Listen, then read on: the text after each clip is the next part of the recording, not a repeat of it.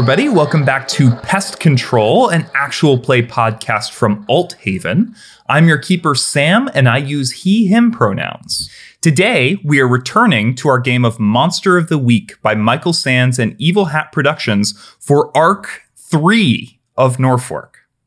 This season is focused on the community of Norfork, a town that is slowly losing its identity to the encroaching city and the sudden revelation to the world that monsters live among us. We have a couple of tenets that we're going to be trying to examine this season, in addition to the regular recommendations from Monster of the Week itself. The first of which is show the community, show where it is coming together and where it is fraying. The other is show the world of the myriads, show how the world is different since they revealed themselves in ways both complex and mundane. I'm going to go ahead and let my players introduce themselves. Players? Hello, I'm William, they, them, and I'm playing Kelly Aberdeen, he, him, the Crooked. Hi, my name is Jonas, they, them, and I am playing Rabbit, generally he, they, uh, at all, the shape changer. Hi, I'm Sam, she, they, and I'm playing, I don't know. And last but certainly not least, we have a guest joining us for the first time for this entire arc. Guest, would you introduce yourself? Hi, I'm Franny, she, her, and I'm going to be playing Skidamore, the monstrous, they, them.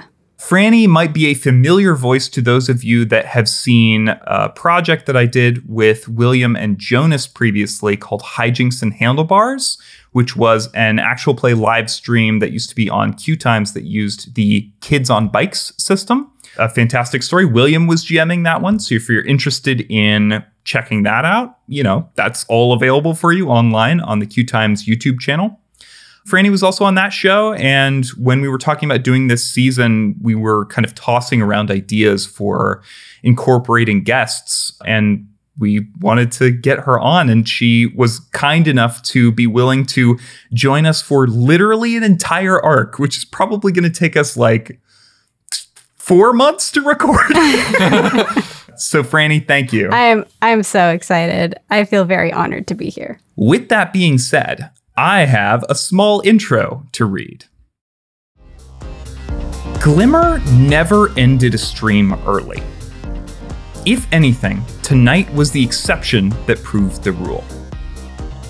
Thanks, nuns, she said. I'll see you Friday at 6 p.m. I'm going to set us up to raid St. Sebastian, so if you're looking for more fun, stick around. And for my Abbey tier subscribers, keep an eye on your inboxes for an invite to this month's party. She gave one last lingering look into the ring light setup suspended on tripod behind her double monitors, waved, and went offline. She knew that no one would see that last look. That was part of her whole deal, part of the mystique that she put on when she turned on the lights and the cameras and hit the record button. Part of the thing that turned Aina into Glimmer.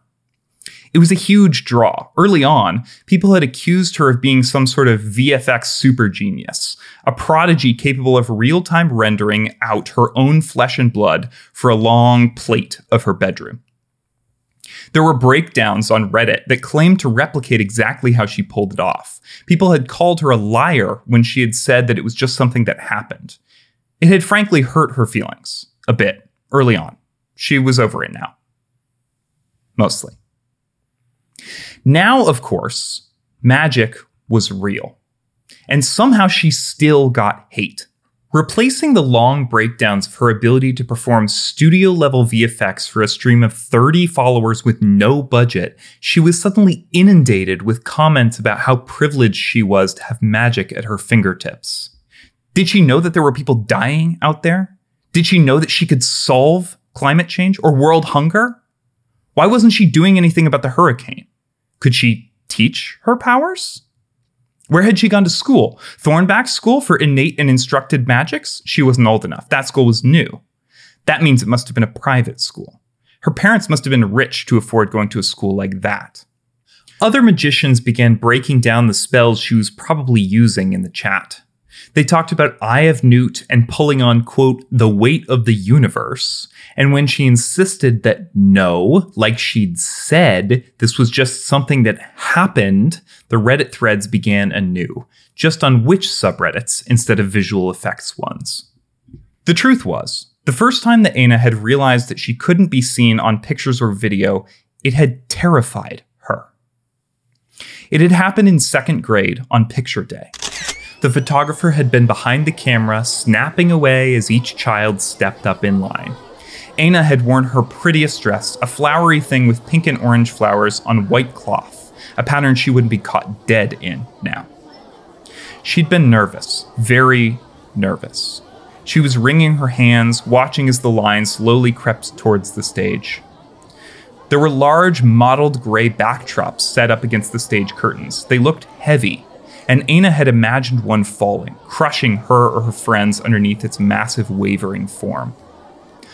No one else seemed the slightest bit concerned about this, and she couldn't understand why. The photographer had called her up onto the stage and had gone back to his camera.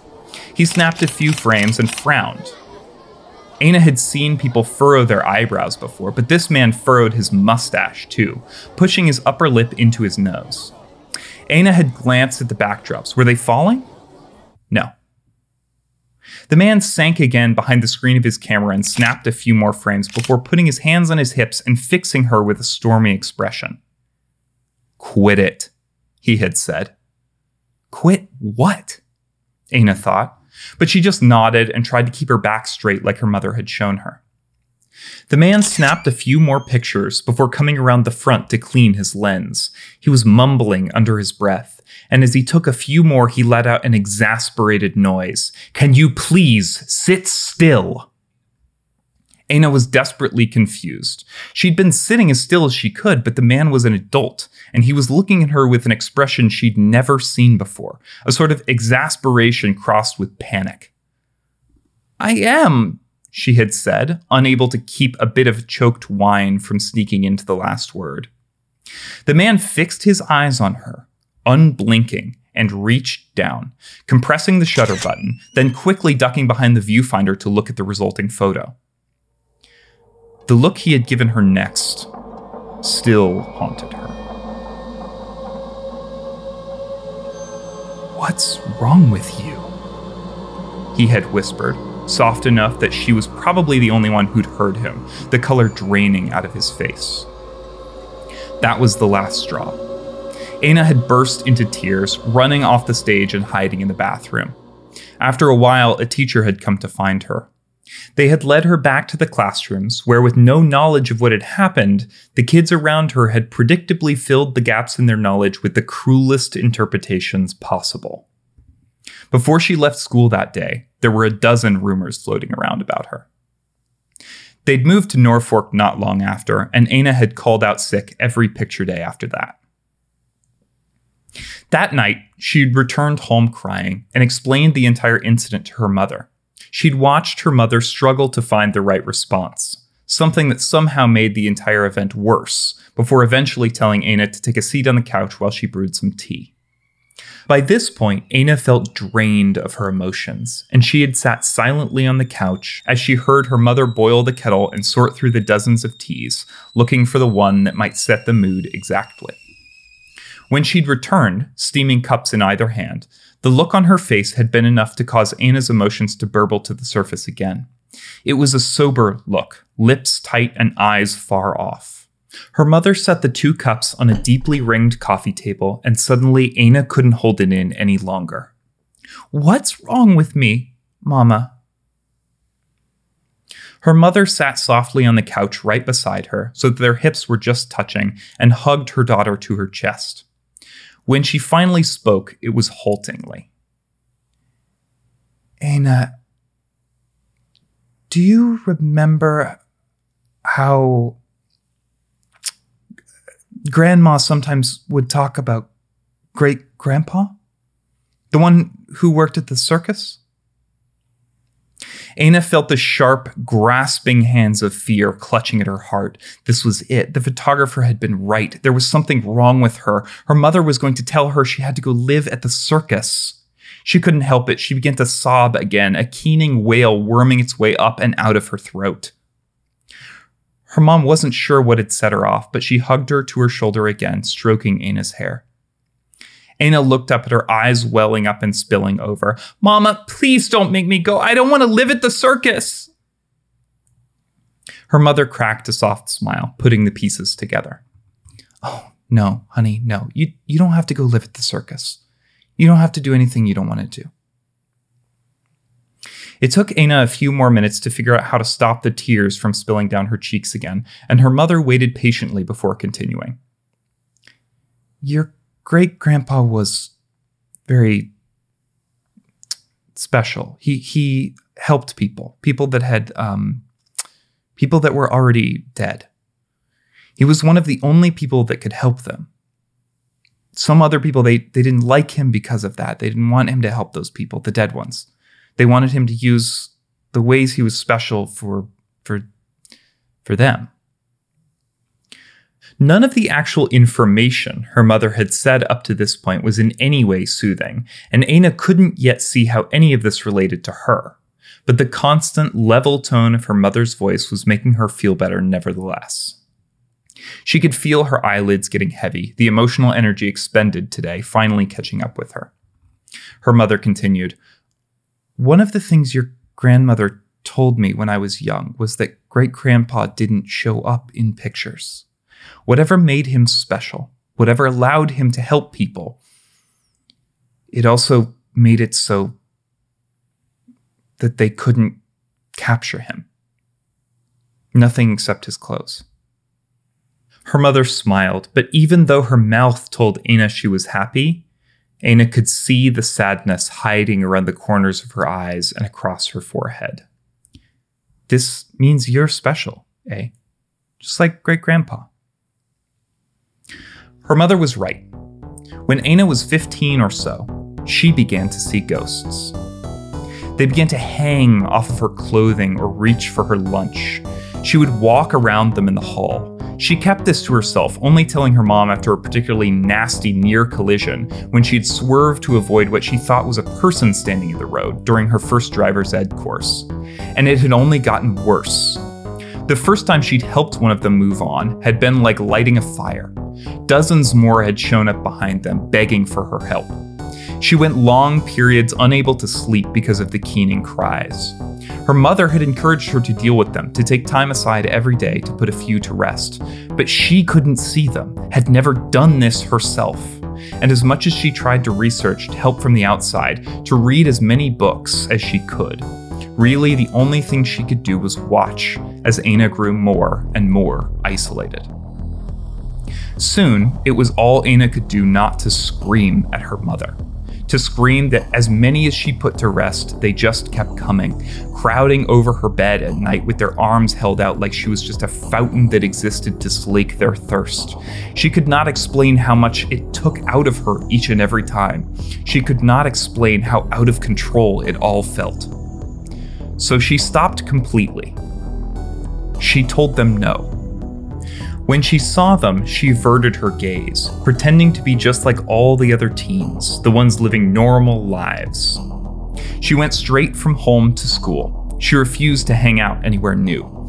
She cut herself off from friends whose great grandmothers lingered over their shoulders. She turned to the internet as her primary method of communicating and socializing. There were no ghosts in her phone or on her laptop and after working up the courage to send a selfie showing off her homemade dress to friends, a dress that hung as though from a human form despite the lack of Aina, she discovered that she had a real knack for styling and fashion. She started a YouTube channel, exploded on TikTok, drew an audience on Instagram and Discord and Snapchat and Twitch. Soon, Glimmer was everywhere. People she knew online were sending her links to videos that she'd posted only hours before. And the best part? No one knew who she was. She could stop at any moment, cut off videos that got people through their days, delete the channel at any time. She sometimes pulled up the account deleting procedures while she was live, just to see the reaction of the chat. No one could force her to do anything. And then came the Dark Abbey. Aina could decide who to let in, who to keep out. She could lead the music however she wanted, hire whoever she wanted. But it was always two steps forward and three steps back. On her 22nd birthday, only a couple of years ago, the ravens had appeared. She didn't know where they came from, but she knew why they were here. They congregated everywhere in Norfork, hanging on telephone wires and the eaves of buildings, and they screamed at her. Responsibility, they shrieked. Responsibility, responsibility, responsibility. Whoever sent them, whatever cosmic force was responsible for all of the strange effects, had sent them to torture her. She didn't tell her mother about the ravens. She knew it would just start another fight. Instead, she started spending more and more time in the city, somewhere the ravens seemed to avoid. She moved the Dark Abbey meetings to the old mining tunnels. At least there, the ravens couldn't hang over her head. She wore headphones everywhere else she went, music cranked all the way up. She knew it was bad for her ears in theory, but so far, she couldn't tell the difference. Versus when she had once forgotten them and had had a nervous breakdown on the street. And she'd met Carmichael. That had been the last straw for her mother. Aina, no, you're not seeing him. Absolutely not. I am, she'd said. Her mother shook her head, eyes wild. No, no, you are not seeing him. Absolutely not. A, he is dangerous, really dangerous, actually dangerous. He's not like that. The tabloids just hate him. They blame stuff on him because he's successful. He's an easy target and he doesn't fight back. Somewhere deep down, Aina knew at least some of this was a lie. Carmichael was a little dangerous, but he was only dangerous to the people that hated him. And God, he was hot. He always smelled a little smoky, and he wore expensive button ups beneath fitted blazers, mostly black. He laughed at her jokes and he told her she was funny, and he let her pick where they went out to eat, even when she picked the expensive places. He let her pick but he always had a plan. A bottle of wine he brought with him from his private cellar, a bundle of roses, a view from his penthouse suite where the sunset was particularly beautiful. No, he is a mistake. You are going to regret being anywhere near him, her mother said. I'm an adult, Aina said. I'm an adult, and if it's a mistake, so what? It's my mistake. I make my own money. I'm not dependent on him. I can leave whenever I want. That's not true with people like him, her mother said quietly. Aina blinked. Like what, Mama? There was a beat of deathly silence as her mother looked up at her helplessly. She knew she had made a mistake, and Aina knew it too. I didn't mean her mother started and then trailed off into silence. People like him, Aina said. People like me, you mean. I'm more like Carmichael than I am like you, Mama. That's what you've never gotten. You can read all the books, but you'll never be like me. Maybe Carmichael is dangerous, and if he is, maybe I'm dangerous too. Maybe you humans need to worry about us. She threw the last line at her mother with as much scorn as she could muster, and she saw it impact drilling deep. Her mother crumpled to the couch, the fight gone out of her. You know, you know that's not what I meant. It's a different situation, she mumbled. Aina knew an opening for a finishing blow when she saw one. Well, maybe you should be more careful with your words next time, Mama if you want to see me again. Her mother said nothing, just stared at the floor. Carmichael has said he knows some real estate people in the city, Anna continued. He's putting me in touch with them. I was going to wait until the end of the month, but it seems like I should go. Please. A.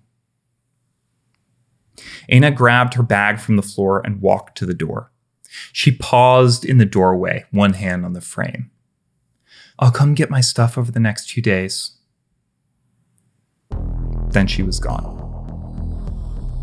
That was the night the visions had started in earnest. She stared at her dual monitors, watching for a while as the viewer count dwindled, but she couldn't put it off any longer. With a shaky breath, she pulled out her phone, dialing the number and holding it to her ear. On the other end, she heard someone pick up, and she hurried to speak first, afraid that her opportunity would slip away. Hi, Miss Thornback. Thanks for taking the time to chat. Is it stupid to tell you why I'm calling? Uh, no, kid, go ahead. I think I'm starting to see the future. All right. Well, respectfully, um, that's not that can't happen. But okay, look, there was a. I dreamed about a body beneath the Norfork Water Tower. There was a. It looked like an animal, maybe, or, or something. I, I'm not really sure. But I, so I went there, and there was nothing. There was nothing there, and I thought, well, it was a dream. And then I saw that person on the news. I saw the police crowded around the water tower. And I know how this sounds. It's but it's not deja vu. And I don't think I'm going crazy. I, I dreamed about a knight. He goes into this church somewhere here, I think, and he kills he kills a bunch of people. And then there's this bus, and the ravens are there too, and these people that I don't know. This this big rat thing.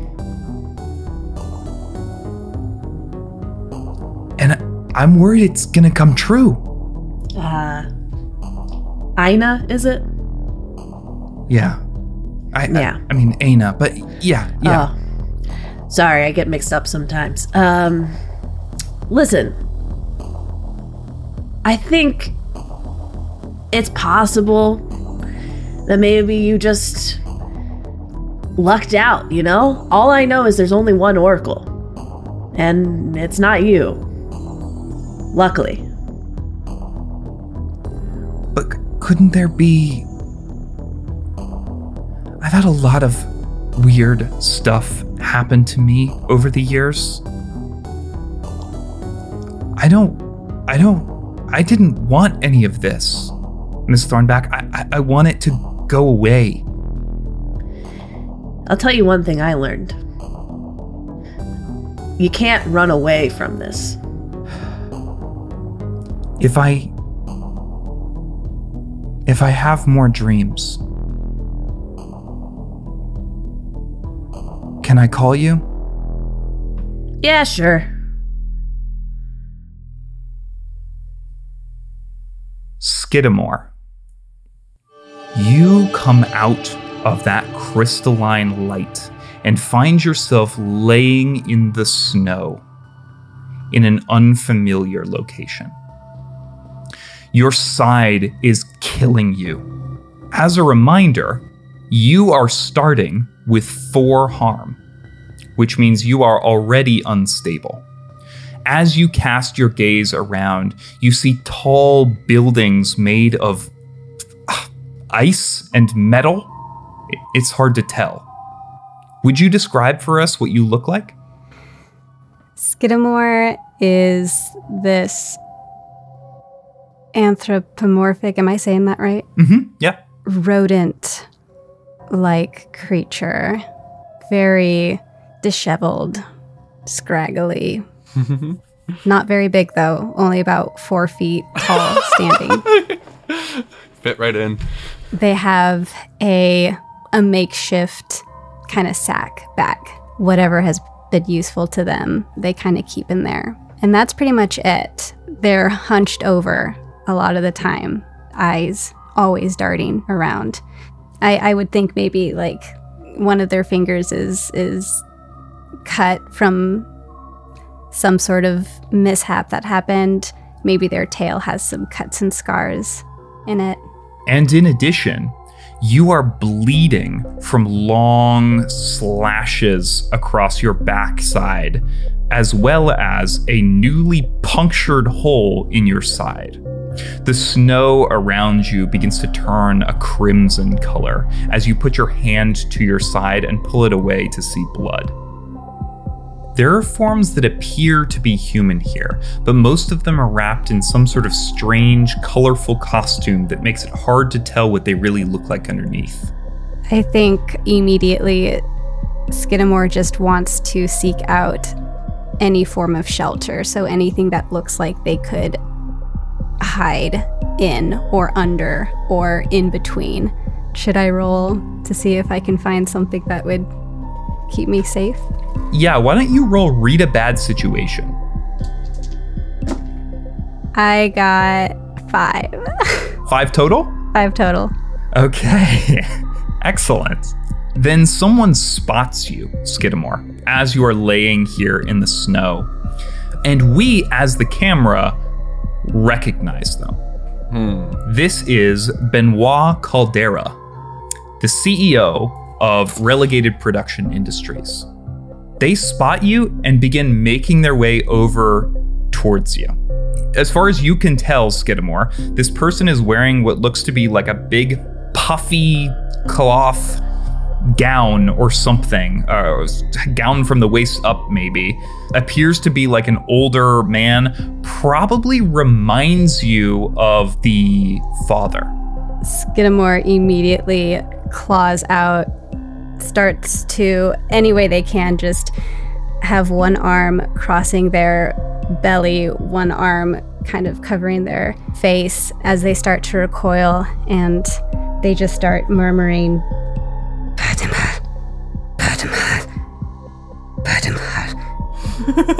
So obviously, that is what Benoit hears. What are they saying? They're saying, no harm, no harm. Benoit approaches and sort of raises his hands up and says something in some sort of language that you do not understand. Fatima, Fatima. And Skidamore just keeps trying to skid away, darting, looking everywhere, somewhere they can they can flee to. This person who approached you, the person we know to be Benoit, pulls out a sliver of metal from their pocket and raises it to his ear and begins speaking into it as though he were speaking to another person. I think before he can even start saying something, as soon as Skidamore sees this long silver item, Skidamore's going to attack. Great. Oh, Why don't you roll me kick some ass? Hey, if we if we chill on this long enough, Skidamore might kill everyone that we want dead. So No. You don't want Benoit dead yet, Well, do I you? don't know. the CEO of Relegated Production Industries, I think I wanted Benoit dead a long time ago. okay, fair enough. What did you roll, Skidamore? Five. Oh, what are your stats? yeah, what are your stats? I have negative one to charm, plus one to cool, plus one to sharp, zero for tough, and mm-hmm. plus three for weird. oh, Your Yeah. stats are so bad. They're just they're just, a little, guy. Oh my god. They're just a little guy. Okay. All right. Skidamore, you reach up to lash out with your claws, and Benoit catches your hand almost supernaturally quickly. Oh. Skidamore just starts like squeaking and screaming and kind of I, I picture when like a cat, you know how they have their like hind legs just Oh, kind of yeah. like scratching at whatever is holding on to them. Benoit is speaking into the phone and pulls out something from his back pocket. It appears to be like a like a long, thin needle attached to a cylinder of glass. And he jams it into Skidamore's side, and the edges of your vision go black. And Skidamore, you fall to the snow. Kelly, why the fuck did you decide to move in with Jillian Murphy? Because I don't want to live where Carmichael is anymore. Oh, do I want Carmichael to be my landlord? I suppose if I wait long enough, anywhere I go in Norfork, uh, Carmichael might be my landlord. But Uh huh. I guess here's what I really mean. How much convincing did it take from Jillian's end when she came to you after just learning that she was being evicted from her apartment and said, Hey, do you want to move in together? I, I think it didn't take convincing at all. And I'll tell you why. Okay. Because Kelly needs a place to stay that isn't around Carmichael. And then also, he was like, you know, having a steady stream of sex and information is not the worst thing in the world. True enough, Kelly. Does it, how, hmm, I'm curious how much of this attitude Jillian is aware of. How honest are you being? Uh, I, I probably not completely fully honest. No, Okay. it was very much like a for her. Maybe it was like, oh, you know, do you want to move in together? Like, uh, you know, we could do this. And then it's just like, oh yeah, sure. Great. Oh yeah, no, hey, hey, whoa, that's actually a great idea. Yeah, but I need a place. Where is your new apartment? I see. I don't think we live in an apartment. I think we live in in a trailer park. Interesting. Oh. In in one of the camper vans? Oh yeah, out on the on, out in by the camper vans. Yeah. Okay. Yeah, Artie was more than happy. He said, "Yeah, I I know you guys are kind of down on your luck, but I got some great units. I got some great unit. And listen, they're not going anywhere. No one's no one's buying camper vans right now. So, you know, if you wanted to rent one for a, a couple months or a little while, maybe even longer, a year or two, even, you know, as long as you cl- keep you clean, right?" Jillian says, "Yes, I'm very clean." And I won't be here very often. Jillian shoots you a look. Often enough, though. Okay. I think you're living on the Western Camper Vans and RV lot. Sweet. Artie is your neighbor. He also lives in one of the camper vans here. And I think he regularly tries to bring you coffee in the morning. And he makes the worst coffee you've ever had. Kelly might like that. Okay. worst, worst. Like, can you describe the ways that it's bad? Because it's a little subjective. I'm curious. yeah, it is both too thick and not flavorful enough. Whoa, Yucky. brewed with too much bad water. Yeah. it's bad. Yeah. Uh, uh, K- Kelly, paint me a day in the life here. What does this look like? So Kelly gets in like early morning most of the time, but not because he's off doing cryptid things right now, because he's not. Kelly is working double time, working at Cheapskate and also Hot House Flowers. Yep. Okay. Kelly has taken over Nammi's shifts while she's gone. Mostly optimistically, was like, "Oh yeah, I mean, like what? Pick up a couple shifts." Yeah, well, I mean, like how how long is Nammi going to be gone? I see Nammi all the time. She can't work that much. yeah, she's always with us. I, there's no Uh-huh. way that she's doing anything. It's like, oh wait, I sleep half the day because I'm up all night. Like, uh, yeah, She also has like a 5 a.m. shift. Sorry. yeah, yeah. So Kelly, yeah, Kelly gets up at like 4:30 in the morning to get on the public Oh. transit to go to Hot House Flowers to to work, and then works evenings at Cheapskate, and and then comes back home. So. So, like Jillian is almost seeing Kelly less now that they live together. So it gets up, go to Hot House Flowers, go to Cheapskate, and come back. I will say, lately Kelly has been texting. Not oh, actually. Let me let me run this by you, Jonas. Mm-hmm. You know how like you and Amra are on a call like almost twenty four. Oh yeah. Just sort of have like walkie talkies almost on the phone. Yeah. So I was thinking about Kelly and Rabbit doing that Okay. Just being sort of always on. Yeah. Like having. because Kelly's like working so much that he's like, oh, I kind of need something to do. I need to. I need some sort of Yeah. socializing. And most of Rabbit's time has been like holing up in his hovel with a laptop and like hotspot, basically doing internet research. So he probably has a lot of time to just kind of be in. Honestly, I mean, Sam, in the intro for this episode, you set up Discord. I think they're in a Discord call together. Just like Yeah. currently, they have like a 81 hour running Discord call, and that's a new record for them. Last was like 64 because you, you just you just keep it going. One person's always in there at least. Yeah, and I feel like Yeah. the, yeah, cheapskate like I don't know if Carmichael ever comes by, but like whoever the manager is now, who is my other coworker? Joni Colbert. Uh, yeah, Sage Brennan also would temp in sometimes. Sure. like if like Joni is like tasked with like keeping Kelly on still, and I think that there's even uh like no earbuds policy sort of thing. Yeah. So so Kelly al- always has like one one like wireless earbud, a Bluetooth earbud in one ear. And it's the mm-hmm. ear that's facing away from Joni. And when mm-hmm. and when he like is turning the other direction, he goes up to like, you know, adjust his glasses or like it, it'll, like flip his hair to the side and like removes an earbud and like puts the other one in, like that kind of thing. So it's a lot of that sort of stuff. Kelly can do magic. Stage magic. Last question for Yeah. you, Sam Richardson. uh huh.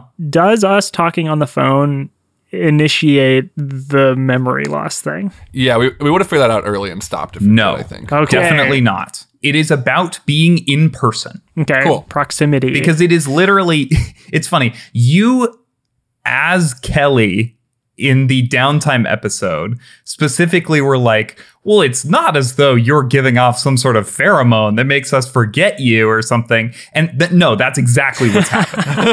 that's exactly what's happening. Wait, so if if what if Rabbit and I end up in a similar like the same location without knowing? Yeah, good fucking question. Like out of nowhere it's just you're just like, Mm-hmm. "Hey, William roll." And I'm like, "What?" Okay. and guess what? On a failure, that might end up being the case. Who knows? Fair enough. Okay, cool. Uh yeah, so that's the day in the life right now. So I kind of want to be at Hot House. Okay. Sounds like, good. like talking to Rabbit on the phone. Yeah, Heather mostly leaves you to your own devices here. We've set up in the past that she, uh, Heather's the owner of Hot House Flowers. She's pretty old and she has trouble maintaining the shop on her own, which is part of the reason that she brought Nammi in in the first place because she really wanted to keep up the shop, but she needed someone she could trust with the sort of day to day operations. If you are working at Hot House talking to Rabbit, well, first of all, what what is that conversation like? I, I also want to say really quick, like customers come in, I like I talk to them and in between like when I'm like, oh yeah, that'll be like thirty two fifty. And they're like getting their card out, like or or cash or whatever. And then as soon as I'm done talking to them, I'm talking to Rabbit again. Have you ever Yeah. been to these like gas stations where like Yep, workers yep. will have yeah, Yeah. it's it's literally that. Okay. Are you trying to hide from customers? No. And the, okay, cool. They just know they know I'm on the phone. Great. It's like Randall from uh, fucking uh, Clerks. Yeah, so then um so then Jillian was like, "Oh, you know, every once in a while when you come home, I mean like if you if you want to just watch an episode of something, you know, like a, a quick like 30 minute sitcom thing or whatever. You know, I I've got a couple of the apps we could stream it. Yeah. And I'm just I mean like the thing is I like the by the time I get home, I mean I'm so tired like you know, Yeah. I and plus I have to do like a little bit of training before bed. So I've got like forty five five a little what minutes before of bed? A little. that? So you, you cut out a little what before bed? a little training, a little training. Sorry, Training. No, Oh, training. Those it's are in the Sorry. back. Sorry. Yeah. No, those are in the back. No, behind the petunias. Oh, you're talking to a customer. Sorry, I'm talking to the, I'm talking to a customer. Sorry, They're sorry. in the back behind the petunias. The petunias. Well, maybe you should take maybe you should take out your headphones, like your earbuds, if you want to be able to hear me. I'm the customer. I, it's, I don't have to. I said okay. Back behind the petunias, there. It's the it's the pink ones in the back. That's what you want. I like the girl who worked here before you. Well, me too. So anyway, Rabbit, uh, where what were we talking about? Kelly, the bell over the door dings and someone walks in. Hello, welcome to Hot Half Flow. Shit, hot. Fuck. She walks up to the counter and she says, Hey, um, Heather sort of said that I should keep checking back for Nammi, the, the girl who worked here before you. Oh yeah, yeah. Sorry, hold on, Rabbit. There's a customer. Yeah, no problem. Uh, you're you looking for Nammi? Yeah. Well, I, yeah, I've been checking in. You got like an appointment or something? Did you have a meeting? I'm sorry, she had to go out of town like for a little while. We don't know when she's gonna be back. I can take a note. Do you want me to? Uh, and Kelly's like rummaging for like a sticky note or something, and then like finds something and picks it up. Like has a pen, drops the pen, like goes down to pick the pen up, like hits his head on the on the desk on the counter. Oh my god! No, I, I, I kind of already have. It's okay. Um, I guess I'll just. I think I just need to figure this out on my own. I guess. Wait, figure it out. Like what flowers? Where else are you gonna go in town for flowers? You better not go to the fucking city. No, I'm looking. I'll for- give you some flowers for free if that's It's gonna not be the about the- issue. Wait, you're giving her flowers for free? Hey, no, I'm not. I that was a joke. Do you have? I'll get to you in a moment. Um, excuse me. This I'm working with another customer right now. It's very rude. Fucking rude. I'm just saying you're Heather definitely has a don't say fuck in my store policy. definitely. I'm just saying you're fucking rude. It's just true. Saying you're being a fucking asshole right now. like, pardon Okay. my language, but Jesus. This person has already begun to sort of walk back towards the door. Wait, hold on. Are you? Do you want some flowers or what? No, I can't. She turns around and walks back to the counter and says, I came here for relationship advice, but if Nammi's not here, then. Oh, oh, oh, yeah. Nammi was doing the little, uh, the, the little, uh, the, the, uh, the, the, she, you know, she did that for me. You know, Did it work? in my opinion, yes. You do not sound confident about that. Well, okay. Well, maybe Nammi screwed up with me. I can help you out. I'll give it a shot. I'll give it a shot. Here I am. I'll be your own personal little, I, you know, Manipulate angel. someone. Nammi screwed up, huh? I see how it is. I have a minus one to charm. Nammi didn't screw up. She just doesn't understand the transactional relationship that I have with Jillian. And neither does Jillian. Oh, sick. So I'm. Oh, wow. Um, Sam, what if I told you I just I wanted this to go so well, and we just forget that rolling is a thing for a second? I don't think so. What'd you roll? okay. Well, I rolled a seven Okay. minus one. Oh, mm, you. That's how they always get you, huh? Can Nammi help by, by No. virtue of reputation? We've had three Absolutely rolls this episode, and all of them have been failures. yeah, Absolutely not. Welcome to another arc of failures. More like, nor fuck, I rolled poorly. Nar, I got fuck. him. no. Nor fuck. Nar, fuck. Kennedy Hartsfeld says, No, sorry. I'll figure it out on my own. And walks out the door. Fucking rude. So, do I pay for the flowers? Or? No, you take them for free. Yeah. It'll be 350 $350. Nammi, you are sitting across from Daisy, your parole officer, in an office building that you have familiarized yourself with over the last few months. Do you want to tell us what you look like? Yeah, um, just like I always have. Uh, no different, no more, no less. Is Nammi wearing any kind of new clothes, or is this is this very standard summer summertime Nammi? So this is still standard summertime Nammi. The During last the time that winter? we would have we would have seen us on, on camera. I, I don't want to make decisions for if Nammi's gonna uh, how Nammi's gonna appear in Put the her winter. in a big pink coat. except for a big pink scarf. I'm wearing a big pink scarf that is like that pro- potentially could be a shawl, but it's like kind of doubled over on itself and just thrown around my neck a couple of times.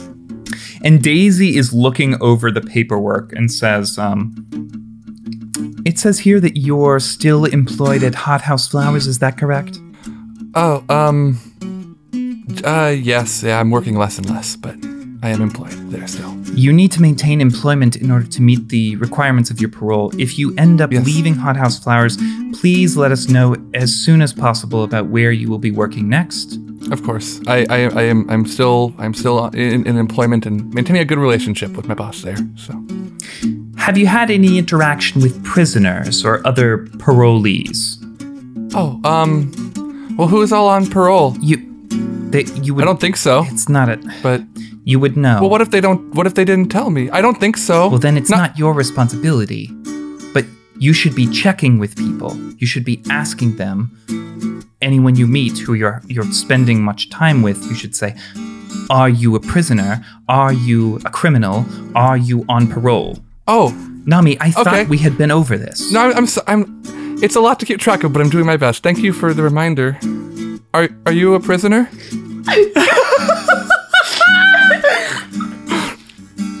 I am your parole officer. Right, I, I know that. Are you a criminal? I just have to ask. I'm sorry. She like picks up a big stamp and like stamps something and then like writes a couple of notes and says, Okay, Nammi, I'll see you next month. Thank you. And get, gets up to leave. Oh, but, but before I go, and just kind of puts a hand on the table. You're not on parole, right? Damn, Jonas, your Nammi was so good. It was really oh, good. thank you. I've been thinking about it all day. I was like, holy shit, that's exactly how Nammi would act. well, 20 episodes of listening to the podcast, I guess. 22. Hi, everybody. Keeper Sam here. Thank you so much for listening to Pest Control. Uh, this is the start of a brand new arc with a brand new character, so I hope you are enjoying it so far.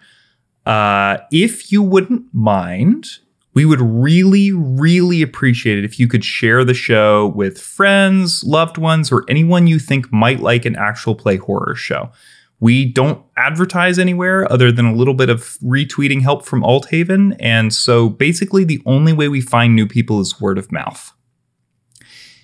If you would like to follow us in other places, we are on Twitter, Cohost, Tumblr, and Bluesky at Pest Control Pod, and on Discord at the invite link in the episode description. The next episode will be out November 12th. We'll see you then. Rabbit, Yes. What else have you been up to in the three months since we last checked in with you? Yeah. I should say the events of the downtime have been occurring concurrently, like throughout these three months. Those scenes that we played out during that episode were not all back to back to back. But the last time we saw Rabbit in those scenes was after a pretty emotional confrontation with Kelly, mm-hmm. where you turned into the jackalope and fled over Art Young's balcony. Yeah. Yeah, and I think that last time that Kelly saw Rabbit on that balcony in Art's young apartment, that was the last time that Kelly has seen Rabbit in person. But we've been on the phone, I would say after like three weeks or so went by of much, much less contact, if if any.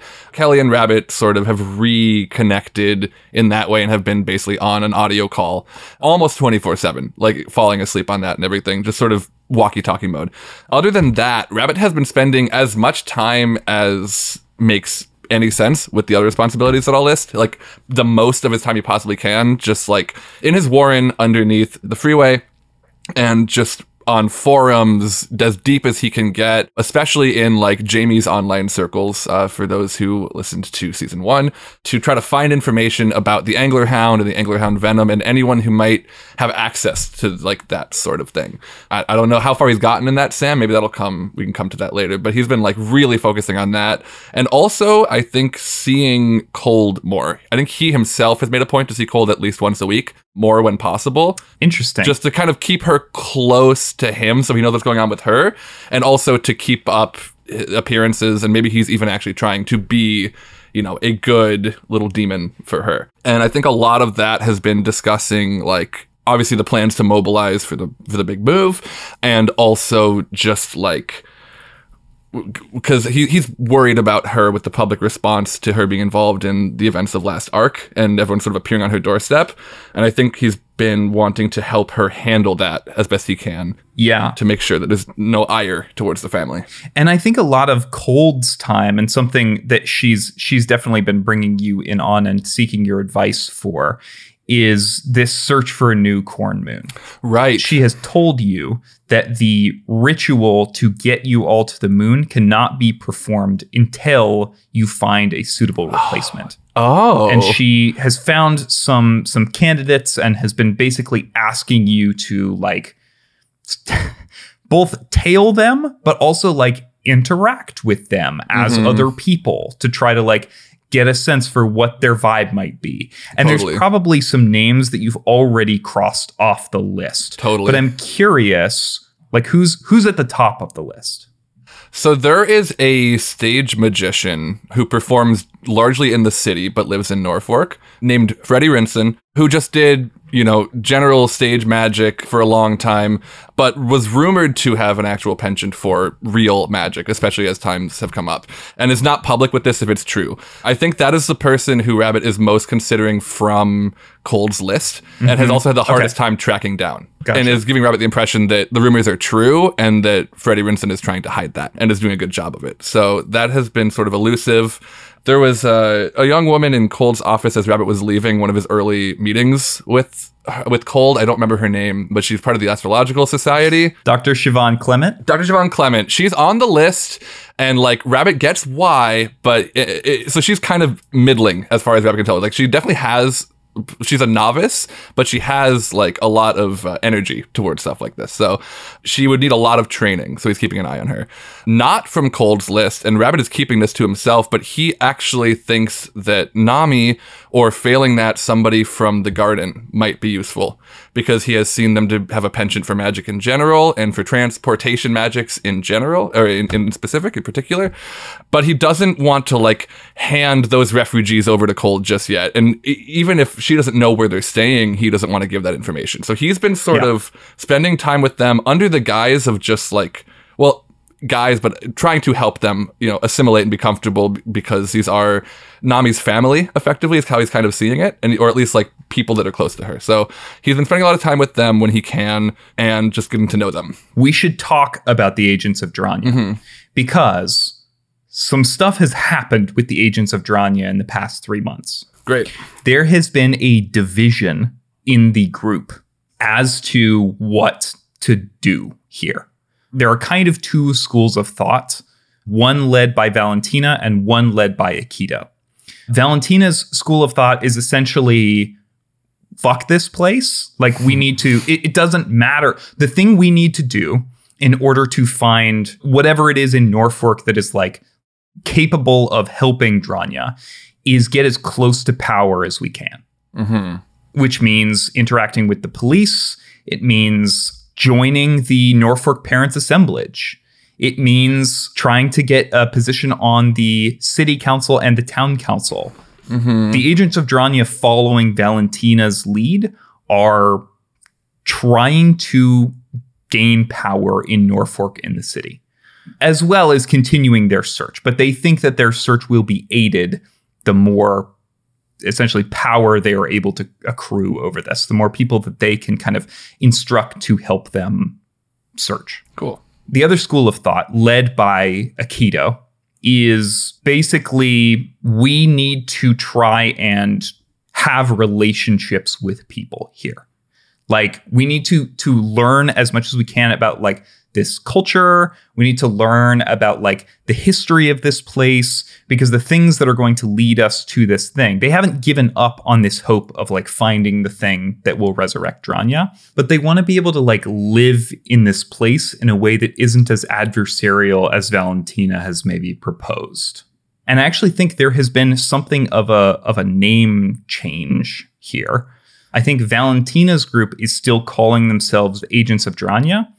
I think Akito's group has begun calling themselves Cupids or the or Dranja's hmm. Cupids or something Oh, like Dranja's that Cupids is cute. Yeah. to kind of show that division. And there has been like a it's not bad blood necessarily. These two groups occasionally still work together, mm-hmm. but there is animosity there. right. I think the agents of Dranja sort of feel as though Dranja's Cupids are giving up. Mm-hmm. And I think that the Cupids are questioning why, if the agents of Dranja's goal is to help Dranja, why they are trying to amass power here Mm-hmm. and whether that is a thing that they should be doing. So I'm curious is Rabbit spending time with one of those groups, with both of those groups? What does that look like? I think he has been trying to spend time with both. He is certainly more comfortable, I believe, with the. Uh, I would imagine, on average, he is more comfortable with Dranja's Cupids. And that is largely by nature of seeing Valentina's attitude. Yeah. He's trying to maintain cordiality with both largely because he hopes to delay the expanse of that fissure between the two, kind Sure. of trying to play peacemaker a little bit between them. But Okay. also he he's really hoping that he can find a solid candidate, a like perfect candidate from the Cupids. That said, he sees a lot more easy ins with those who have gone with the agents of Dranja. Yeah. I, and so they forget you every time you interact with them. That's a good point. Yeah. So are you just like are are you the, the way that I'm seeing this is like you're doing the peacemaking by by basically being a stranger who keeps running into all of them. You're like putting yourself in position to be like to you know if one of them's at a coffee shop or something, you're like you're you're like hey stranger you mind if i sit down like or whatever and you chat with them about like you try to get like information and they're being cryptic because they're like yeah you know what actually i'm having a you know, I'm so glad you sat down. I'm having a hard time with a friend of mine. And you're just like, oh, uh, yeah," or something. I that's like the only way. I like that a lot. I wasn't considering that angle, and I, I think I want to like kind of pair that with what I was thinking. If Sam, are, are a lot of them still sort of hunkering down in the mines? Like, is that still sort of home, home base for any of them? The agents are still there. The Cupids have begun trying to find places to live. Okay, gotcha. And and interesting because yeah, I think that he my, my original in, in imagination was he would be appearing as the jackalope in the mines, similar to how they all met him, and I think that is happening. And I think that has happened enough to where it's like they are forgetting him every time and having to re-remember. But my hope, Sam, if this makes sense, is that like through repeated occurrences where this like fabled creature keeps showing up, I think that it is like I mean, it's a ghost story almost at this point. And like they might remember when they last saw Nammi and like the jackalope showed up and Nammi would have said all these things that they remember, but it's all just so fu- like fuzzy and weird. So Rabbit has effectively become this like supernatural presence that is like informing as much as he can their like feelings and and stuff, but having a hard time like having to rebuild that trust a little bit every time. Totally. And I think, well, first of all, I think in their memories after each interaction, it's as though they've seen a ghost. Right. Which kind of lends to that sort of Yeah. supernatural cryptid angle of it. But also, whenever they see you, they are native people to Dranja's plane, which means they sense the same thing about you that Nammi mm-hmm. does. That Yeah. sort of like pink aura that mm-hmm. Nammi bestowed upon you and, and that now is sort of viewed as Dranja's favor. Yeah. They do notice that on you. So I think there is something almost like I- genuinely think there is almost something divine yeah. about you showing up. Like it, you are almost a a an omen of some kind. You know what I mean? Yeah. And and I think that that omen has carried over into Norfork and into the city with like every agent of Dranja, whether they call themselves an agent of Dranja still or or call themselves a, a, one of Dranja's cupids, has had interactions with multiple strangers that were odd and hard to kind of recall afterwards. And the one constant, or the two constants, I guess, between those is that each one really gave them a lot to think about with regards to their current situation, and that the stranger had some very, very obvious piece of like pink jewelry. Yeah. Like a giant earring, a plug, a big necklace, a bracelet, choker, anything. Like and in a few instances when the stranger was asked, like, who who are you? What are you doing? They have only referred to themselves as the gardener. Ooh, I like that a lot. I do also want to say because we've talked about this off mic, but it is worth putting, you know, putting into a microphone here.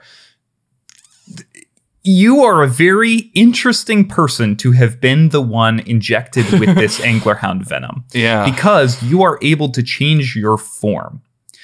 And I think the thing that we have sort of come to, the, the kind of like synthesis of those ideas of this sort of like memory loss venom and your ability to change shape, are that any form that you take that is one of your appearances, that means Rabbit Moon, that means Sage Brennan Skip, that means Barley, Barley that Porter. means Barley Porter, that means the Jackalope. All of those are people that everyone who interacts with them forgets after they mm-hmm. leave. Any form that you take using your unstable form, people remember, but there's a strange kind of distance from them in their own memories. The way we've kind of talked about it in Discord chats is that it sort of feels like in your memory, that person looked like the person that you thought they were, but weren't them. So it, it is as though you recognize someone from behind, and then they turned around and you realized it was not the person you were thinking it was, except for like maybe full conversations. Maybe an entire like three hour excursion at the mall or something. It's just like Right. you have this whole memory with this person, and then looking back, you're like, that couldn't have been them. Couldn't not. That could not have been them. That does not make sense. And then you talk to them about it, and they don't remember it. And I think it is leading to more and more stories that Norfork has a cryptid. Uh huh. And not the cryptid you might think. Uh huh. Uh, a genuine magical entity that is maybe related to the ghosts at the old high school, is maybe related to the ghosts in the subway. Definitely some kind of ghosts, though. We just don't know which. It's definitely ones. ghosts. Not and I do think I do think people are calling them the gardener or the Norfork gardener. Mhm. Yeah, I feel like, especially since Valentina's working with the police, like I imagine that kind of stuff would spread from the Totally. agents to the citizens. But yeah, that, that has been Rabbit's life, and and and like all that's happening. But if there is one image of Rabbit for the next three months, it is him in this old construction site underneath the highway with just this beam of light on him on a laptop, hunched down on like Reddit, some like deep Reddit or something. Then let's make a roll. Okay, Rabbit, I would like you to roll investigate a mystery. all right, Break the cycle. Break the cycle. let's go. Rolling plus sharp, five plus two is seven, so it's a mixed success. A seven, okay. Which question are you asking here?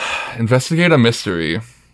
I think the question that makes sense to me is where did it go? And what I've been looking into, I've been trying to track, like, basically, I, I think if, let me know if it's fair to say that he has tracked down information, like, around the time that season one met the Angler Hound. Like, he has uh-huh. information about, like, basically, he's listened to the podcast up to that point in my mind a little bit. Okay. Which is to say he doesn't understand much. But I think if it is possible, I would like him to have a solid lead on, like, like a facility that an anglerhound was brought to that has not been tracked since then or like an organization or person that is likely to have that kind of thing I absolutely I know exactly what you find here. cool where did it go sam Using the Internet Archive, you find an old Craigslist post that lists Anglerhound pills.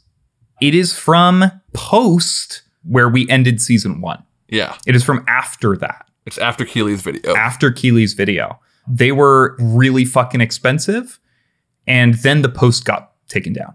okay It was posted from somewhere in Canada.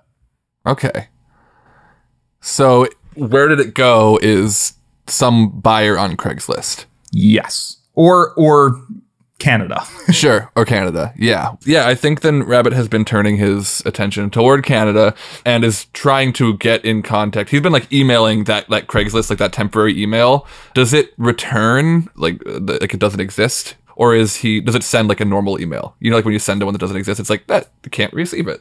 I, I think one of the things in the post says like don't use the Craigslist email, use Oh, this sure. address. Okay, Which is like some sort of like proton mail account or something. Cool. And I think for the first month and a half, you get uh, maybe the first two months even, you get no response.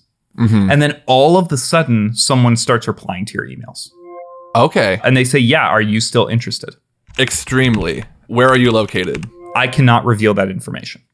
I understand. Is there a better way for us to talk? Tell me how much you can afford. How many do you have? And are you certain that they are still good? I have tested them. I am positive that they are still viable. I have six remaining pills.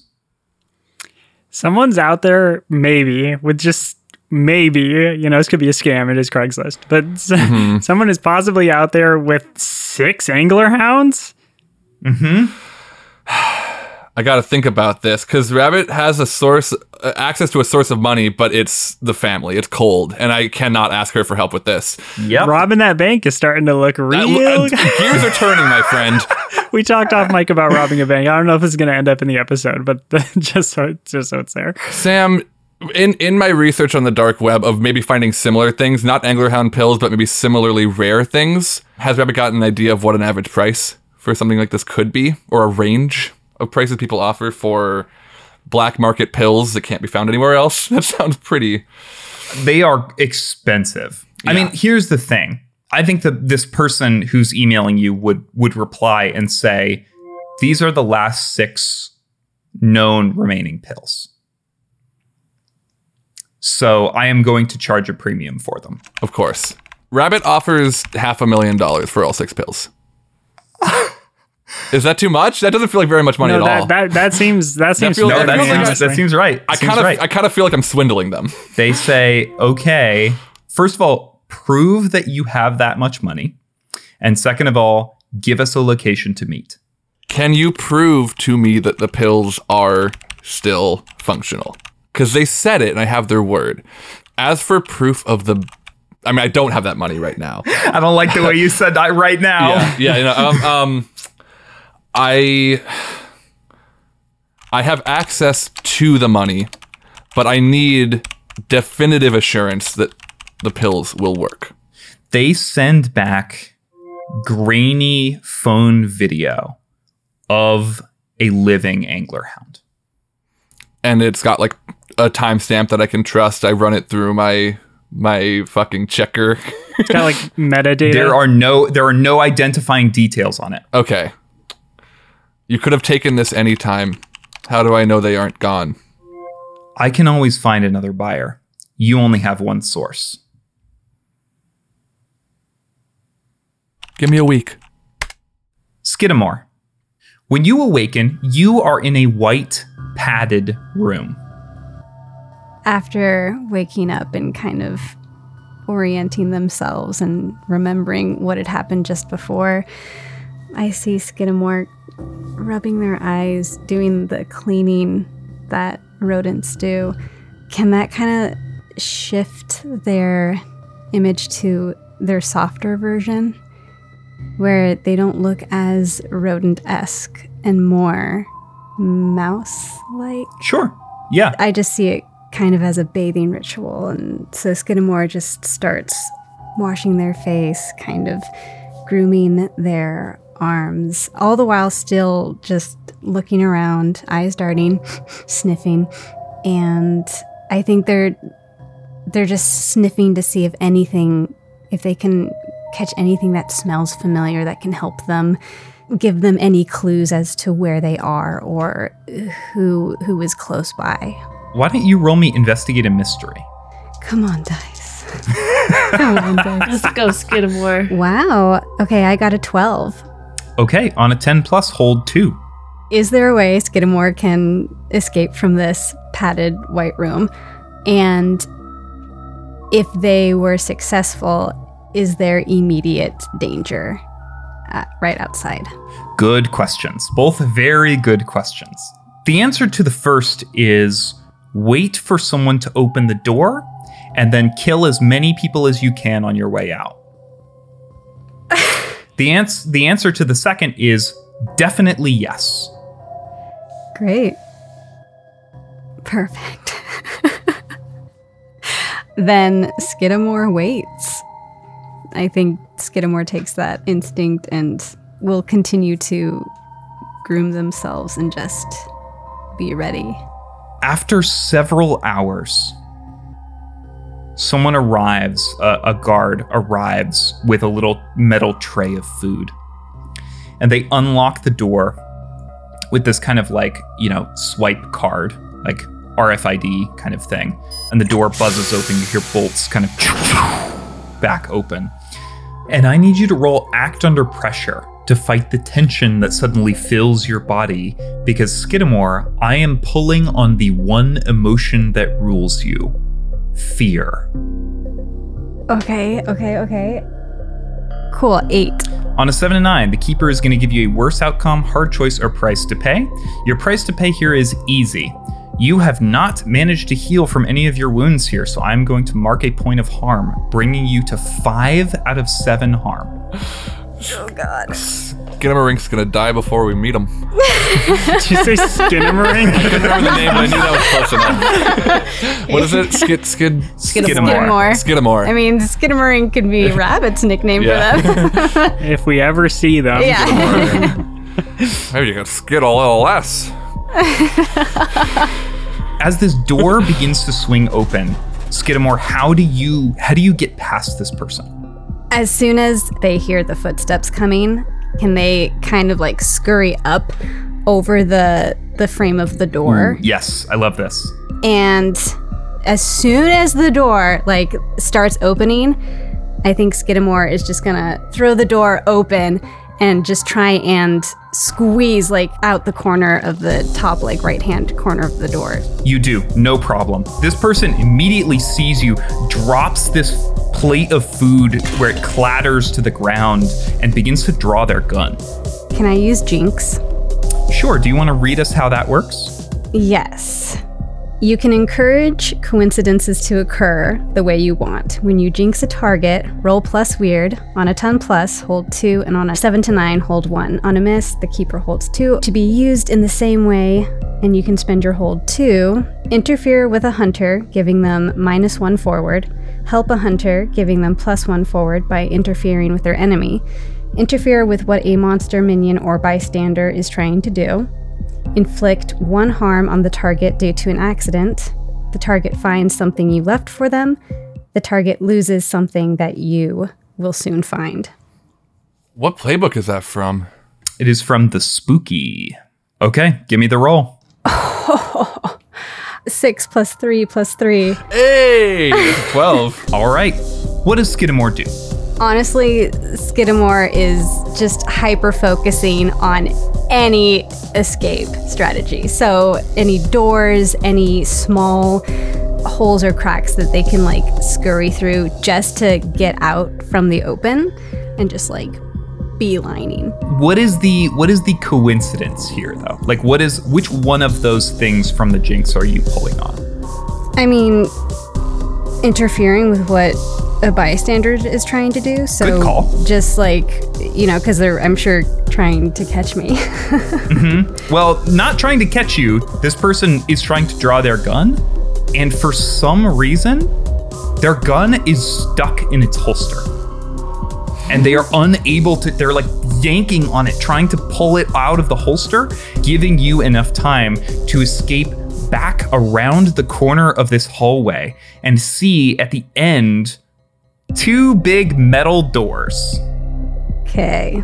Does does Skidamore know what an elevator is? No. No. I didn't. I got the impression this character might not recognize that. Uh, so that being said, Skidamore is gonna race towards this metal door, uh, try and pry it open with their hands. Roll me act under pressure. Okay, This is tough. I got to fail. I got four. Oh, Experience. So we should mention something here. Skidamore, you have two points of luck. You can use those to turn any roll into a 12 at any time if you would like to, or avoid all damage from a move. I'm not saying you should use that here, but I want it to be on the table, and I want us to know also exactly how close Skidamore is to being doomed. As a reminder, mechanically, what happens when you are doomed is that any roll you make, I can take a hard move against you. Gotcha. You may still succeed on a roll. You might roll a 10 plus on, you know, investigate a mystery. I can still take a hard move against you anytime I want. So it's bad to be doomed. Don't don't be careful with those two luck points. Right, right. So Skidamore, go ahead and mark a point of experience here Mm-hmm. as sirens begin to wail inside of this building. That person who you left behind has activated some sort of alarm. The walls are painted red as the lights flick to emergency lighting, and there are flashes of light, swirling sirens on the ceiling. Your ears are filled with this deafening screech. Honestly, I think Skidamore, I don't want to use.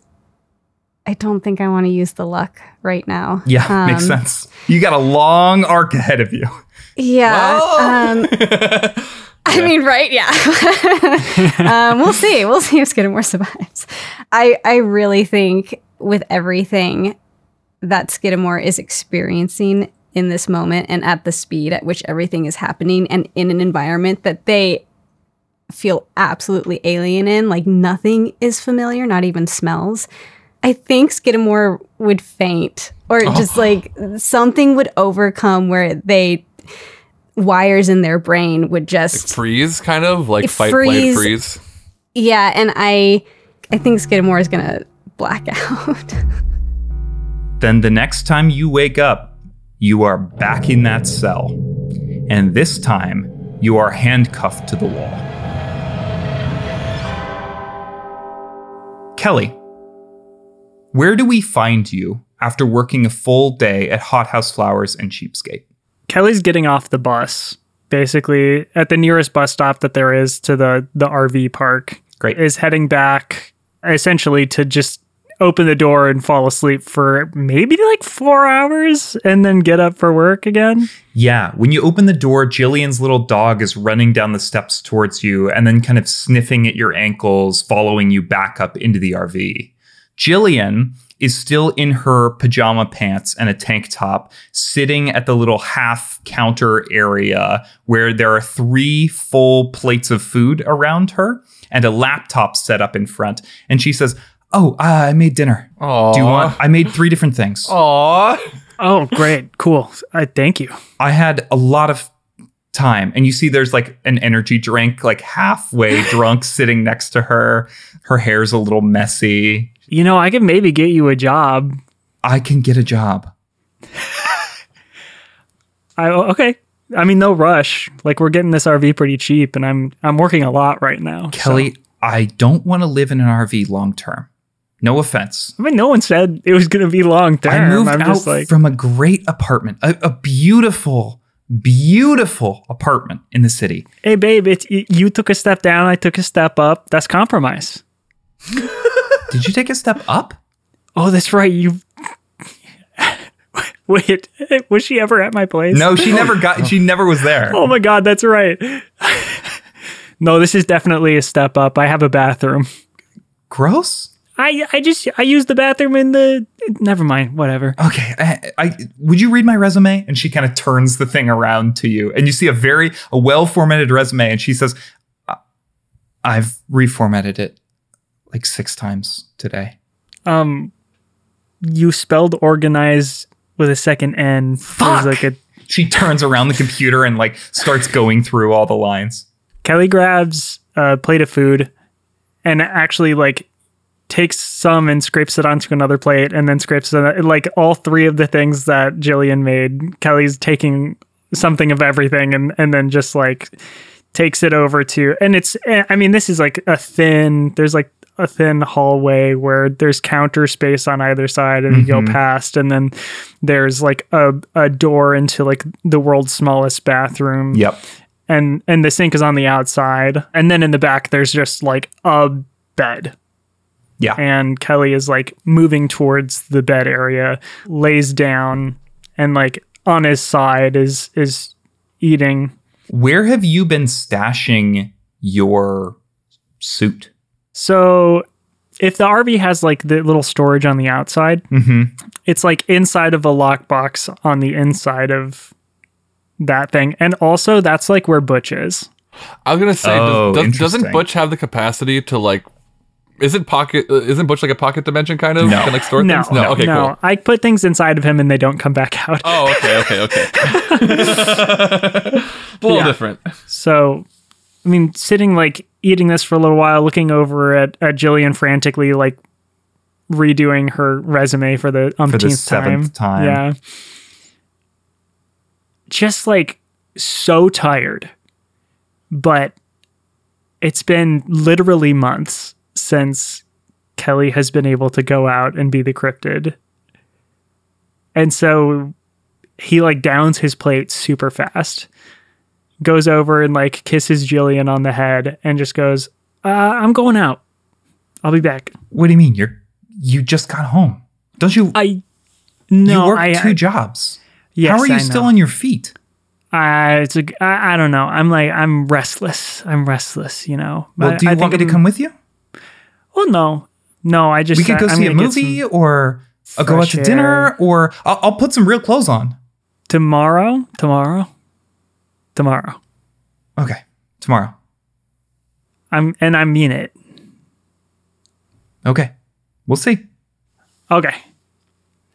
And don't worry about finding a job. Like I said, you don't like don't stress about this too much. Like I'm holding it down. I'm holding it down. I need a job, Kelly. Okay, well then worry about finding a job for you, for you, not for me. Okay. I'll see you later. Okay. I almost said I love you.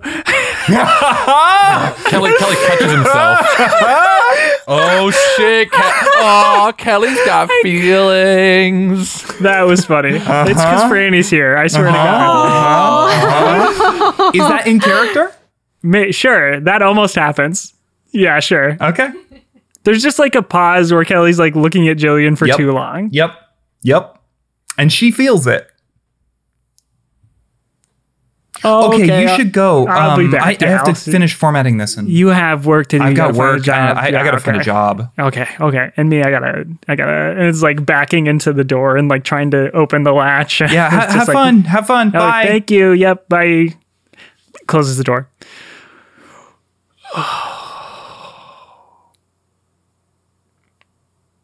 And then goes to the lockbox and opens it up just to make sure it's there. I'm gonna, you know, take out like a backpack from the storage unit and shove the whole outfit into it. Mhm. And I'm just gonna, t- I'm gonna take a moment to be like, Butch, you doing all right?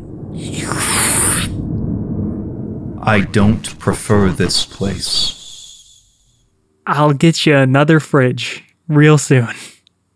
Carmichael takes more of Norfork every day. That's a good point. And and you know what? You'll love this. I think uh, I think uh, you and I. I think it's time to start taking people out. A smile for the first time as Butch says, I'm way ahead of you, Kelly. And as you peer down into the blackness of the RV, you see a body. I'm gonna check on that. You walk around the side of the RV and open it up, and you're startled by a pair of eyes staring back at you from the darkness. A man about your age, with slicked back hair and a bomber jacket wet with blood, is just visible laying on his back in the storage space. And as you look closer, the light glints off of his fangs. Oh, more like a dead ringer. a dead Yeah. ringer for a dead body. Quick question: Is Rabbit on the call right now? And are you muted? Surely not, right? Surely I- not. I, I, well, I imagine if anything, the call is going, but you're probably muted when you're talking to Jillian, and probably have not unmuted since then. Would that make It's- sense? It's muted. Yeah, you're on the call. It's muted. cool. I just wanted to clarify. Okay. Well, um, we should put that somewhere else. yes, you should put that somewhere else. Can't you like eat it? Kelly, this is a joint value proposition. You have resisted my aims. Now, they are your problem, Okay, okay, okay. and I will continue to make them your problem until you take responsibility for your half of this arrangement. Kelly closes that that like section of the storage on the other side, and like makes note to like lo- lock it, like firmly lock it. okay, and comes around to the other side again and goes to close the lockbox and is like, you know, come with me tonight. Your other boyfriend. Butch smiles again and says, I thought you'd never ask. And Sam, I'd like to trust my gut. Oh, okay. All right. Give me a roll. I'm I, I'm feeling I'm feeling Feeling lucky? I'm feeling like I got to go out. I'm mm-hmm. feeling the I'm feeling the pull of the cryptid. You've got the creature in you. I've got the creature in me, four and four. So I rolled an eight because it's a plus zero. So on a seven and nine, the keeper will tell you a general direction to go. Take plus one forward as you explore that. Kelly, you are feeling drawn to RPI's headquarters. No, like I mean, okay, I guess that's the gen. I was gonna say like a, a a floor, an office. This is a big building, isn't it? It is a large building, yes. It is Yeah, maybe okay. five stories tall. Okay. Okay, cool. I think uh, I think then like I there's I, I think I'm like scooping Butch out. I don't know. I I'm no, just, he's just there. He's just he's just along with you. then I just go. It's in the city, right? It is in the divot. Oh, that's right. That's right. Okay, yeah. Then I make my way to the divot. I think I'm gonna take some of the the mine like tunnels and and stuff going through there because Okay. I know it it comes out right next to to the divot. Sure. Okay. Interesting. And just roll me something real quick. Just just like uh just like roll me a sharp check. A sharp check. Eleven. Uh yeah, Kelly There's way more tunnels here than you initially realized. I'm gonna unmute my Discord. Cool. Hey, Rabbit. Oh God. Sorry, sorry, I forgot I was in the call. Um, give me, give me one second. Yeah, it's mine. Th- thank you. Have a nice day. Th- th- that's for you. Thank you. Hey, sorry. What's up? I I would you would you DoorDash something? No, I'm at the mall. What's up? You're at the mall. I, I'm not me. It's like 1 a.m. Yeah, there's a guy who sets up outside the mall selling burgers late at night. They're like really good, and also Oh, no one, I no one's ever here. So Oh, no, I got you. what's I up? you. Sorry, sorry. I, I just I, I woke up hungry. Uh, Are you I'm- okay? No, yeah, I'm good. I'm I'm going out. I'm I'm doing uh something tonight. Cool. Something fun. I'm in the mines right now. Oh, like with with the agents or? Yeah, there's a well, no, no, no. Oh my gosh! I hope I don't run into them. They suck. Well, no, they're they're not all. What are you What are you doing? I am. Well, I'm heading to. Do you do you mind staying on? No, not at all. Do you I- want to be my computer person?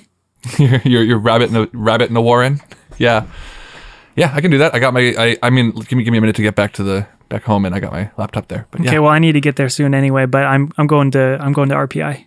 okay, cool, cool, cool. Um, There yeah, are I'll- so many more tunnels down here than I thought there were. I guess I don't spend enough time down here. I mean, yeah, it's, it's mine. There's, there's tunnels everywhere. I, it's normal. Don't worry. Okay, well, you get back home. Yeah, yeah. I'm gonna change, and then the next time you hear from me, I- I think I might be inside Okay. RPI. Be be safe. Is should I be worried? No, no, no. I got Butch with me.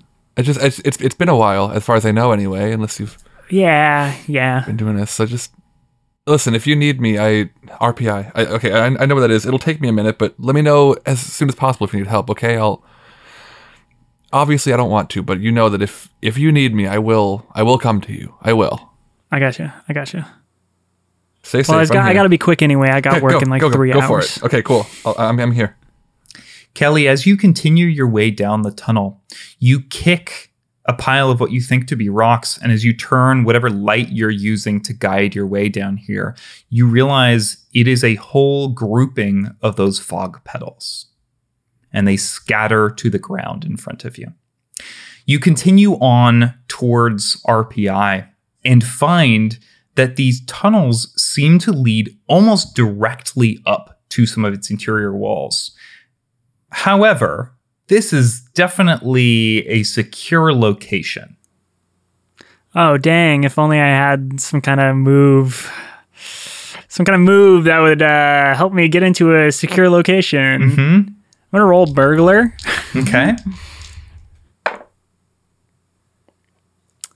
Oh, not the best. I mean, a good thing I have a plus three, but that's uh, that's gonna be eight. Okay. On a seven to nine, pick two. You get in undetected, you get out undetected.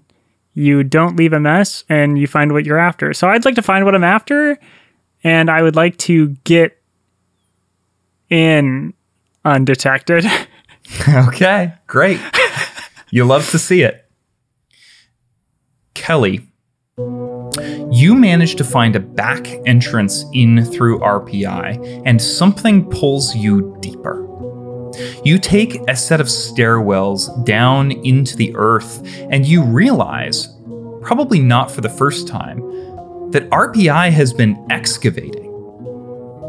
They not only built their five story, you know, office building above, they have been building basements and sub basements and sub sub basements. This was one of the projects that our good friend Al Ripley had been mm-hmm. assigned to. You make your way down these stairwells and get to a series of locked doors that need those like RFID chips.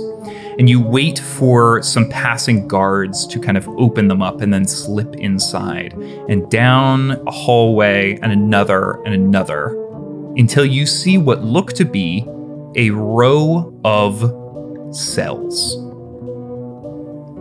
Only one of them has its light on currently. Is there a, like a security guard outside of that cell or anything, or is it? Not that you can see.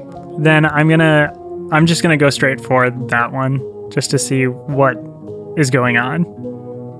And and while I'm doing, it, I'm like going, I'm like, hey, rabbit, rabbit, Yeah, yeah.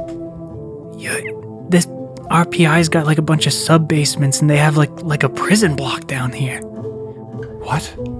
Like into Yeah. headquarters? Yeah, Are there any? Does it seem official? Is there any mark of like I don't know the state or the city or anything? uh, I don't know. It's kind of hard to say, but I gotta I gotta keep it down just yeah. a little bit here. Get get a little bit of footage if you can. I I think that's Oh, important oh, oh, for people oh. to see. Yeah, that's a good idea. And Kelly's gonna pull out the burner phone and is going to pull up his mask a little and put the phone in the neckline so that the video is just pointing out. And then pull the mask back down POV, you're exploring RPI headquarters in these weird prisons they built. to like kind of pin the phone to like the neck. And it's not like it's not very easy to move with, but it's there. when Kelly is approaching the cell, before they see me, they hear a young child's voice saying, Je veux être bon. Je veux être bon. Pas de mots. Pas de mots. Does Kelly speak French? No. Kelly speaks Spanish, Ah, okay. and it's a romance language. Interesting. So maybe you catch something, but you cannot understand the words coming from the other side of the door. Je veux être bon. Je veux être bon. What? Was that you, Kelly? You sound really Uh, no, far away. No, no, no. Yeah, it's there's like a kid down here. There's like a, a kid, you know, like in one of these jail cells. Je veux être bon. What the fuck? Je veux être bon.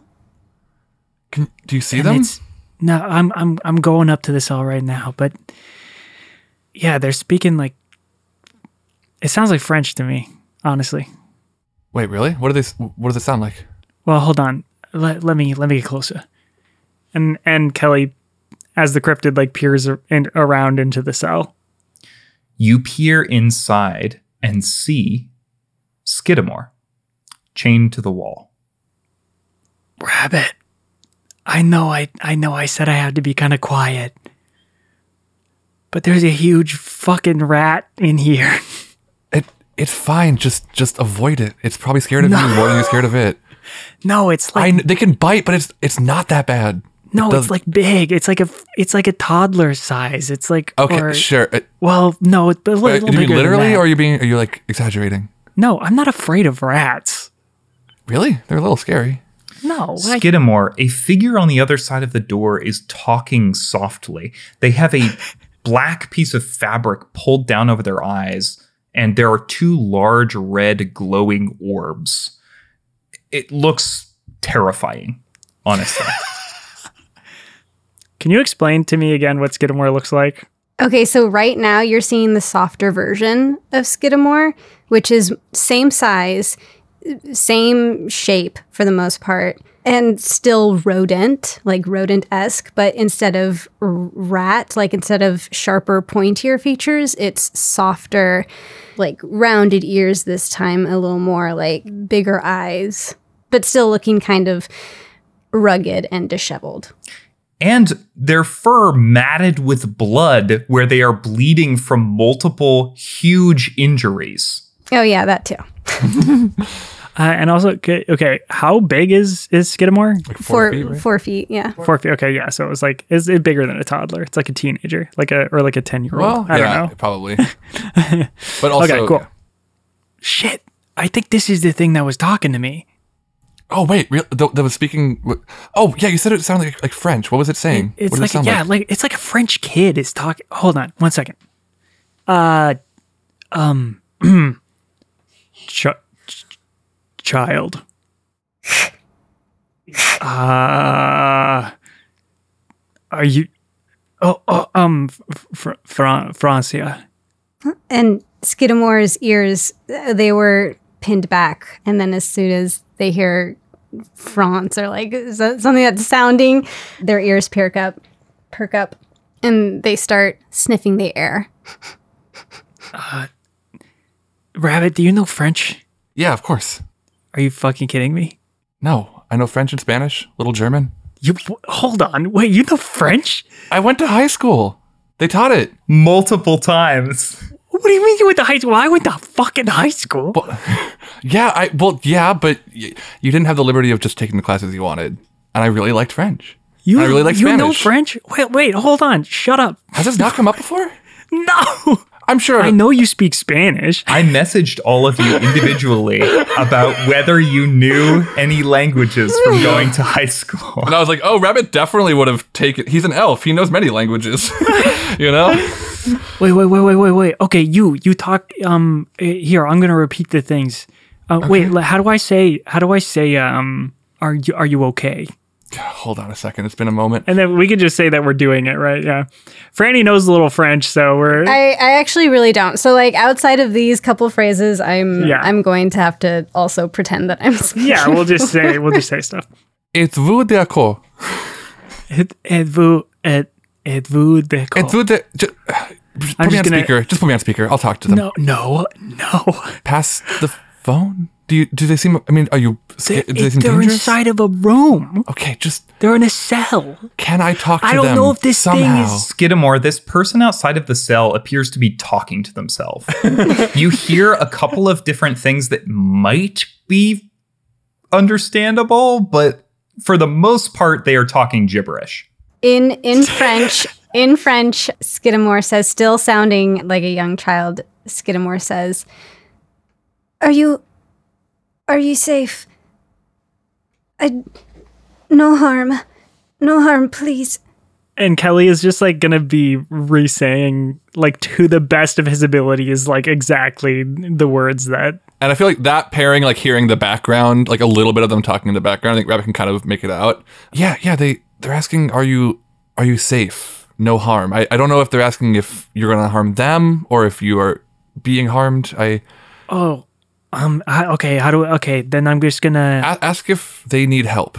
okay Just repeat after me, okay? okay Skidamore, the person outside, the terrifying figure in this black mask with these these red glowing orb eyes, begins speaking something that could potentially pass for French.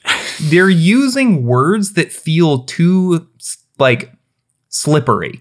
Yeah, Skidamore very tentatively, very slowly starts moving closer towards the door and lowers their voice and continues to whisper as they get closer. Are you safe? I am good. I don't know where I am. Please help. I'm scared. You look hurt. What happened to you? spinning round and round so fast, everything blurred. Don't know where I am. I'm cold and scared, and I'm hurt.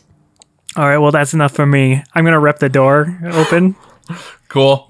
I think this has to be a roll. I think we got to put this to a Yep. roll because we Yep. we said how uh, much these doors were. Actually, no. You know what? what want me to pick it No, I'm not going to make you pick it here, Kelly, because as you reach out, Butch's hand surrounds yours, and together the two of you rip this door off its hinges. Badass.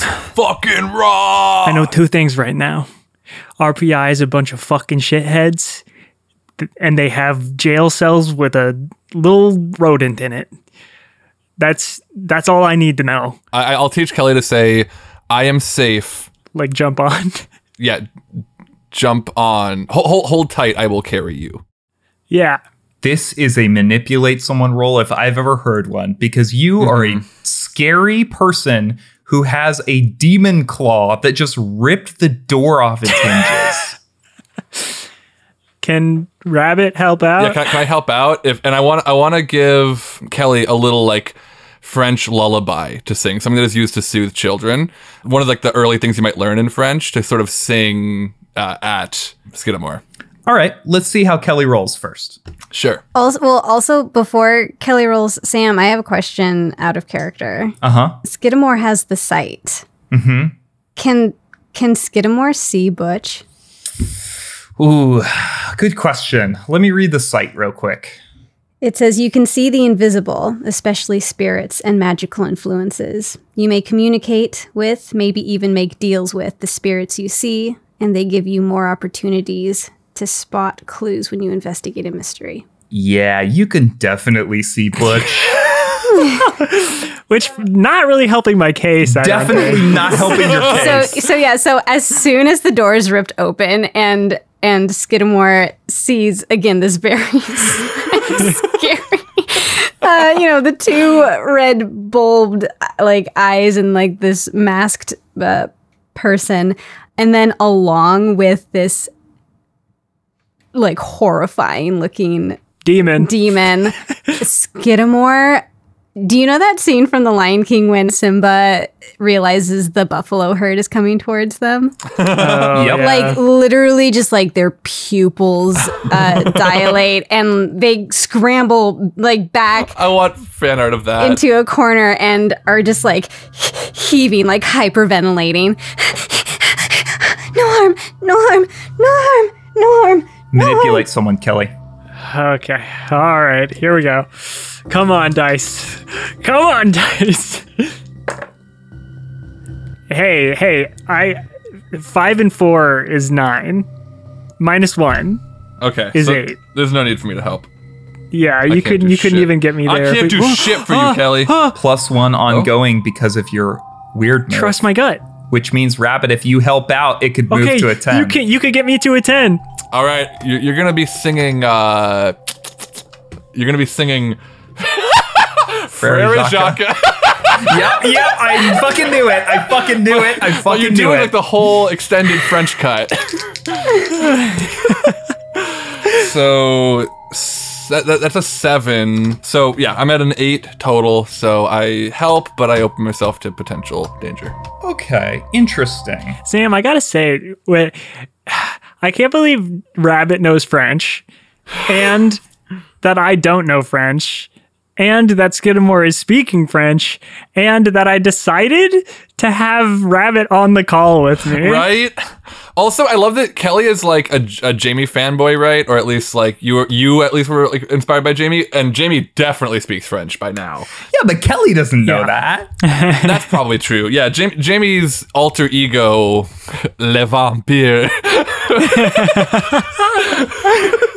Skidamore's ears perk up again, and even though they're still scared, they say, "Who, who is, who is Brother Jacques?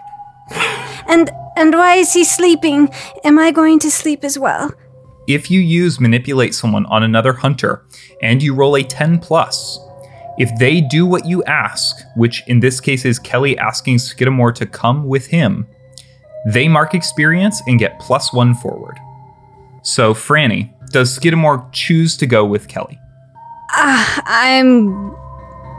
Skidamore is going to need more convincing. I somehow I eh, in this moment, even though they are speaking French, which is comforting. Kelly pulls off the mask and is like, "I'm just a dude. I'm just a guy." Y- that means nothing to you. say, I, Say it in French. say it in French. Say it in French. Say it like this. I say it in French. I'm a just a dude. I just a guy. no, no.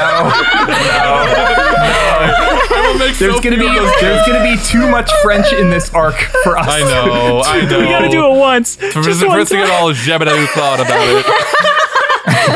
Uh, je suis, uh, yeah. Does does Skidamore go with Kelly? Skidamore slowly approaches Kelly, sniffing, and holds out their paw. And then Kelly pulls the mask back down and takes the phone out, like stops the recording, grabs Skidamore's hand, and and goes, "We gotta, we gotta get out of here, like now." and and then I say it in French. Skidamore uh, allows themselves to be pulled by Kelly, but also while simultaneously trying to put distance between themselves and Butch. Butch disappears back into shadow. Franny. If Skidamore uses their last jinx hold here, I will have that person who was intending to bring you food have dropped their RFID badge on the ground here in the hallway. Which means you will be able to use it to ride the elevator back to the top. yeah, let, let's do it. Okay. You spot that RFID badge on the ground and lean down to grab it. And Kelly, you see that it is in fact an ID card. It is specifically the ones that you saw people swipe on the little things to get down the stairwell. Skidamore picks it up, and you realize that you can get back to the surface with that elevator that you saw earlier. That's kind of perfect. Yeah, and I and I take it and I go over to the, the elevator and I scan it. In the elevator, Skidamore is like like in a corner, hands against the wall. What is this moving box? Where are we going? there's a moment, you know, Skidamore's pressed up against the wall. Rabbit's telling me some French to say to be like, it's okay, it's okay. We'll be out soon or something.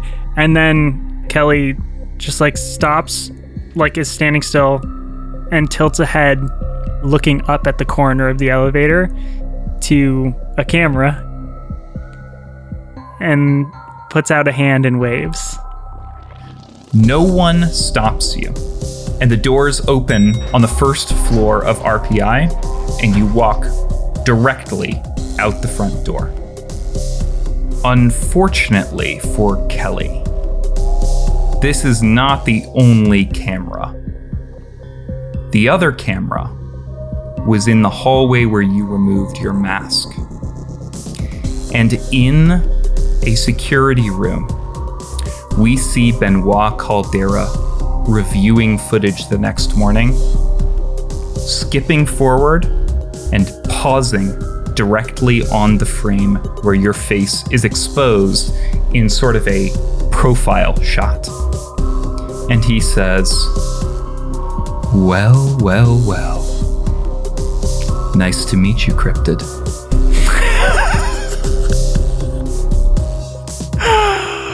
Wow.